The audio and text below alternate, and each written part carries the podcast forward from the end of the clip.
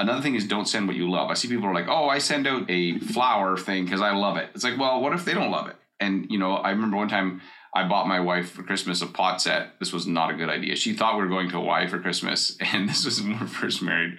For some reason, she got in her head we're going to Hawaii. I haven't taken her yet. I will take her, I promise. So she opens up this pot set and she looks at me like, "What the flip is this?" I was like, "Oh no, I do. I screwed up." Right? I was like, "Well, you like cooking? Yeah, but I don't want a pot set for Christmas." So, anyways, that was a bad thing. The most inspiring stories from today's most successful mortgage brokers. Join your host, Scott Peckford, on I Love Mortgage Brokering. Hey, Broker Nation. Welcome to I Love Mortgage Brokering Podcast. I'm continuing my 10 Loans a Month series. This is a tactical podcast we produce every week, and I'm your host, Scott Peckford. Today I'm going to be talking about what's one gift that will always create a wow. Recently in our Facebook group, Karen posted, Hey, let's talk realtor appreciation gifts for a second. What is a gift that you've given to a realtor that's wowed them? This would be a once a year thank you gift. I've been racking my brain here and have a few ideas, but thought perhaps one of you could share a wow gift. Okay, so there's a bunch of stuff I want to unpack with this. You know, gifts to realtors, if you're allowed to do them, depending on where you are. If you're in the US, you be very careful about this if it's not compliant but it could be referral sources. It could be, you know, clients that have spent lots of business or done lots of business with you. So, you know, when it comes to gifts, should you do them? I'm going to dive into should you do them. I'm going to talk about the sort of three things in order to create a gift that will wow anybody. I'm also going to talk about some don'ts if you're going to try and use gifts. Before we jump into today's episode, I want to give a shout out to our title sponsor, Finmo. Finmo is a Canadian mortgage application document collection submission platform that is very user friendly for the user for collecting the application, allows them to upload documents. You can review them, give them a thumbs up, thumbs down. And when you go to submit it to all the lenders that are available in the marketplace, it actually shows you the guidelines and rates available for that lender so that you don't waste time sending a file in where you shouldn't. Check it out at finmo.ca. All right. And so Karen was looking for a way, and you know uh, what I think she was doing, trying to look for like the one gift that would be the ultimate gift, or maybe just for some inspiration. And when I think about this, it's kind of like saying, what's the one gift that would wow a teacher? Like, just depends on the teacher, right? Some of them want something different. Some of them want a coffee card. Some of them would like a plant. Or was one gift that would wow your mother-in-law? Who knows? Maybe, maybe it's less of your presence. In my case, with my mother-in-law. But what I would say is that like there isn't really one gift that can wow everybody. So there's a great book called Giftology, and it's a really short book, and it's written by this guy who's really developed a whole system around this. And there's kind of three keys from that book, and then I'll get into sort of my thinking on this as well. So basically, he says personalization is what turns an ordinary gift into an extraordinary one. So personalizing the gift is really important, right? He also says, you know, another big takeaway is unexpected and unconditional gifts leave the deepest impressions. So if it's unexpected and unconditional, people go, wow, that was really nice of you. And then the best gifts delight more than just the recipient. So it's kind of there's a viral effect. When I think about giving gift, there's three things that I think about that are really important to apply it. If you want to create a wow for the client or for the referral source or for the whoever you're sending this to, first is to be specific. The second is unexpected, and finally to be timely. And this reminds me of a conversation I had with Petrus Engelbrecht, who is a realtor with Sotheby's, and he was Scott Stratten's realtor. And so I'll give you a little background. Scott Stratton is a author, speaker, and runs a podcast. He's a pretty influential guy in the online space in terms of just you know building good customer experience. Listen to this quick story from Petrus. We're just going to clip it in here, and then I'm going to come back and share with you my thoughts. On the morning of the 18th of September 2014, at the morning session, I was not an agent yet when I heard Scott speaking uh, at this uh, conference. And by the afternoon, I was because uh, I got the email to say, "Congratulations, you're now you're now an agent." So you know, he was going on about a very, if you want to call it that, bad experience that he uh, and his wife had had uh, in Las Vegas. He uh, because he's a keynote speaker, he goes there very very often. And he had had a very bad experience looking at property there. I mean, he, he basically didn't get the service that he deserved, that anybody deserves.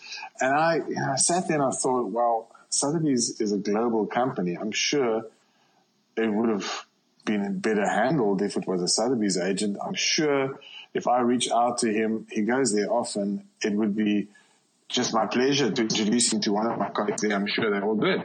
And then I started thinking, how did I reach out to this guy? And it was, to be honest, a very dangerous move because he makes no secret about it that some of the things that agents do he does not appreciate. But he lets people know. So he lets people know. You know, it's like fodder for him. Like for his next podcast, if you do something wrong, it's going to be on his podcast, and uh, you know, it, it won't be good for your career. your very new fledgling career will come to an end.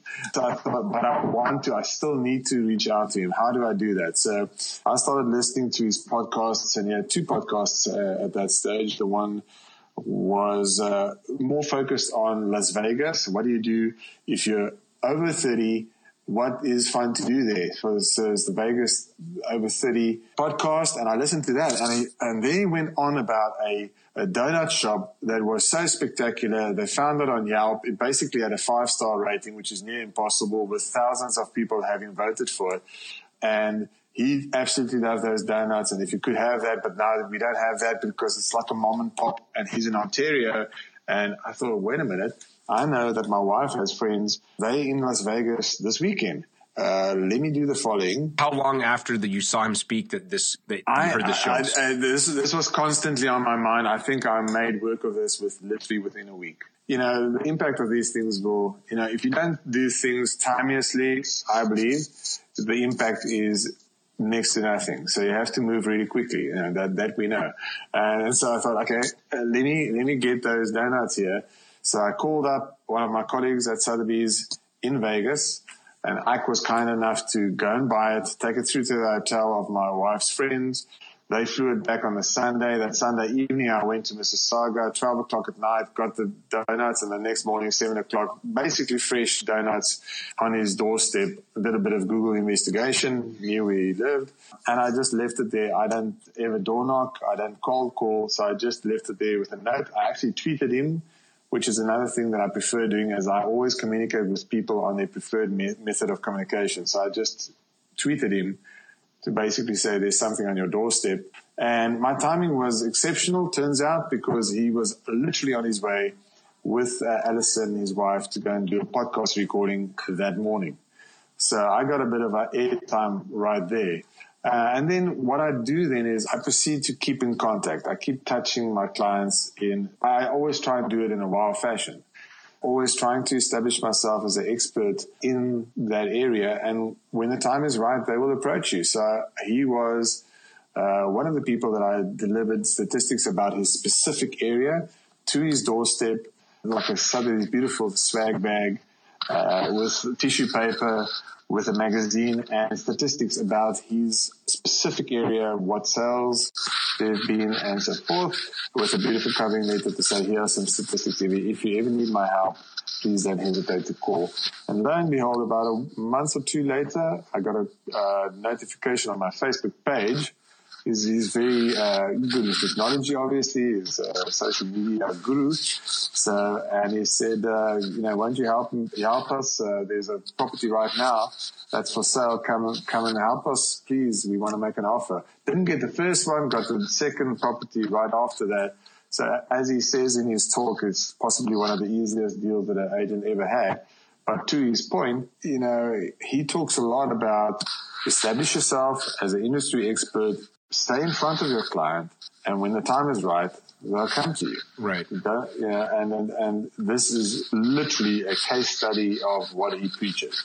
So what Petrus did, there was a perfect example of something that was specific. So Scott loved the donuts, right? It was unexpected. He didn't ask for them. It wasn't even a thank you necessarily for doing business. It, he's got his foot in the door. And then it was timely. He had just seen him speak and had just become a realtor. Of course, Stratten know this at the time and he used that timeliness to be like hey i saw you speak and so the whole thing i think just ties right into a perfect example of if you're going to create a wow You've got to be specific be unexpected be timely so i'll give you a couple other examples from the mortgage space so in the past things that i have done is i met with clients once and they were telling me they're thinking about buying or they're thinking about selling their place moving to hawaii with their family for a year so that's pretty cool right and i could be like oh dang if they move to hawaii i don't get a mortgage you know ooh boo poor me and they wanted to take their kids so I went on Amazon, got them a book, Things to Do in Hawaii with Your Kids, sent it to them, said, Hey, this is if you guys decide to go. They end up going. They were completely thrilled with the book because it was specific, it was unexpected, and it was timely because they hadn't decided yet. And then they end up going, come back. I end up doing like four mortgages for that family. They absolutely loved me after that.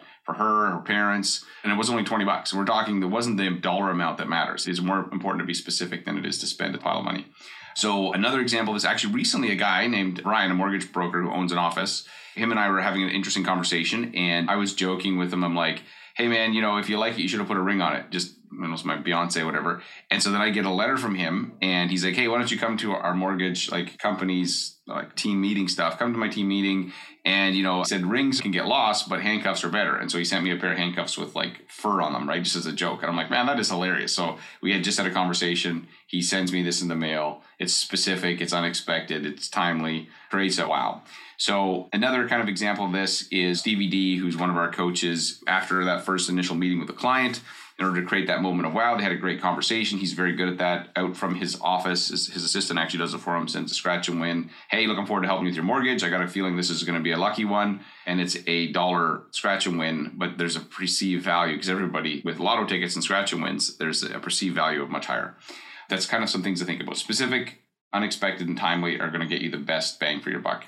And finally, a couple don'ts. So things I don't recommend, don't put your logo on it. Like even when Petrus dropped the donuts off, instead of leaving a note, hey, I'm Petrus Realtor, I got these, he messaged him on his preferred medium, right? Twitter, or whatever it was, and said, hey, I just dropped off some donuts for you. He's to know you're a realtor. He's like, who is this dude? Why would he do this? Oh, man, you're cool. So he wasn't expecting anything back, right? Another thing is don't send what you love. I see people are like, oh, I send out a flower thing because I love it. It's like, well, what if they don't love it? And, you know, I remember one time I bought my wife for Christmas a pot set. This was not a good idea. She thought we were going to Hawaii for Christmas, and this was when we were first married. For some reason, she got in her head we're going to Hawaii. I haven't taken her yet. I will take her, I promise. So she opens up this pot set and she looks at me like, "What the flip is this?" I was like, "Oh no, I do. I'd screwed up, right?" I was like, "Well, you like cooking, yeah, but I don't want a pot set for Christmas." So, anyways, that was a bad thing and don't attach any strings to it. So the three don'ts are don't put your logo on it. You know, I think you can do it if it's fun, cheeky, maybe you can be very careful about that. Most people don't want to wear stuff with your name on it. Don't send just what you would love and then don't attach any kind of strings to it. So as a quick recap for this episode, if you're going to use gifts with realtors, referral sources, make them specific, make them unexpected, make them timely. You're going to get the biggest bang for your buck. You'll create an amazing wow and you'll really impress your client.